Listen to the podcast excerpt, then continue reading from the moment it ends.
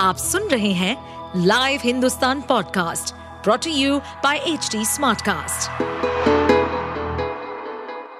नमस्कार ये रही आज की सबसे बड़ी खबरें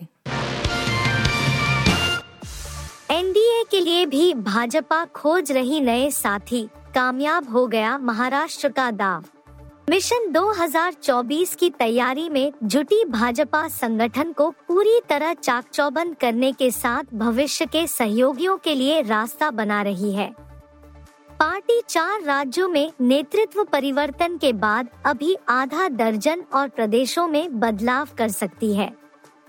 जल्द ही केंद्रीय संगठन में कुछ नई नियुक्तियों, राज्यों के प्रभार व चुनाव प्रबंधन के स्तर पर भी बदलाव होने हैं। इस कवायद का असर केंद्र सरकार पर भी पड़ सकता है, जिसमें कुछ नए मंत्रियों को शामिल किए जाने की संभावना है। भाजपा ने मंगलवार को चार राज्यों पंजाब, आंध्र प्रदेश, तेलंगाना और झारखंड के अध्यक्षों में बदलाव किया था। सूत्रों के अनुसार अभी पार्टी कर्नाटक, हरियाणा, जम्मू कश्मीर, गुजरात मध्य प्रदेश और जम्मू कश्मीर में भी बदलाव कर सकती है। बता दें कि महाराष्ट्र में एनसीपी के अजित पवार धड़े की बगावत कामयाब होती नज़र आ रही है। बेहद गर्म था जून, भारत में टूटा 122 सालों का रिकॉर्ड। दक्षिणी प्रायद्वीपीय भारत में 1901 के बाद से जून का महीना इस बार सबसे गर्म रहा और क्षेत्र में औसत अधिकतम तापमान चौतीस दशमलव शून्य पाँच डिग्री सेल्सियस दर्ज किया गया। भारत मौसम विज्ञान विभाग ने बताया कि इस क्षेत्र में 1901 के बाद से जून में तीसरा सर्वाधिक औसत न्यूनतम तापमान छब्बीस दशमलव शून्य चार डिग्री सेल्सियस दर्ज किया गया। इस महीने औसत तापमान तीस दशमलव पाँच डिग्री सेल्सियस दर्ज किया गया, जो 1901 के बाद से सबसे अधिक है।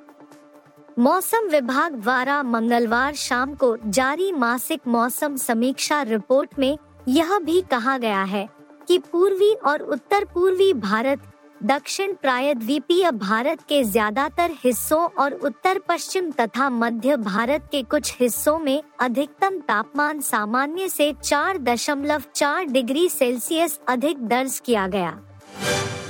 बालासोर हादसे से मिली सीख रेलवे सिग्नल सिस्टम में होगा बदलाव, एक हज़ार एक्सपर्ट्स करेंगे काम। ओडिशा के बालासोर में हुए भीषण ट्रेन हादसे के बाद रेलवे बोर्ड ने भारतीय रेलवे की समूची सिग्नल प्रणाली में बदलाव करने का फैसला किया है। इसके तहत सिग्नल प्रणाली को फुल प्रूफ बनाने के लिए नई तकनीक का इस्तेमाल किया जाएगा।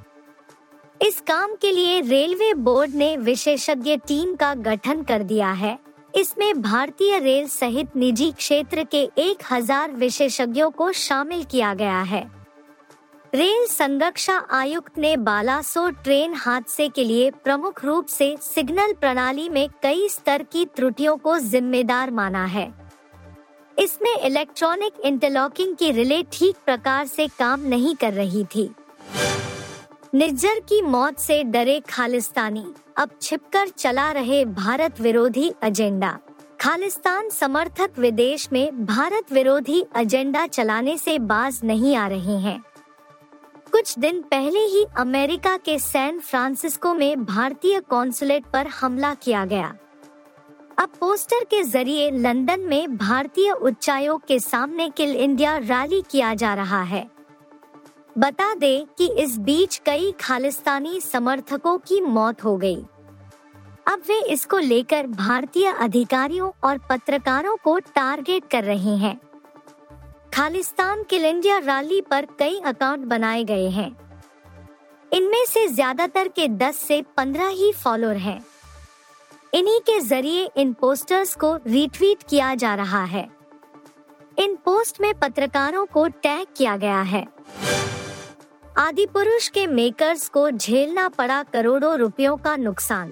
प्रभास, कृति सेनन और सैफ अली खान की फ़िल्म आदि पुरुष बॉक्स ऑफ़िस फ्लॉप हो गई है। यू तो फैंस को आदि पुरुष का बेसब्री से इंतज़ार था। लेकिन फ़िल्म में दिखाए गए सीन्स और बोले गए डायलॉग्स ने फैंस की एक्साइटमेंट खत्म कर दी। आलम यह हुआ कि पहले दिन छियासी दशमलव सात पाँच करोड़ रुपए की ओपनिंग लेने वाली यह फ़िल्म आज के दिन में एक करोड़ रुपए तक नहीं कमा पा रही है। यही वजह है कि 500 करोड़ रुपए के बजट में बनी इस फ़िल्म के मेकर्स को करोड़ों रुपयों का नुकसान झेलना पड़ रहा है। आप सुन रहे थे हिंदुस्तान का डेली न्यूज़ रैप, जो एच टी स्मार्टकास्ट की एक बीटा संस्करण का हिस्सा है।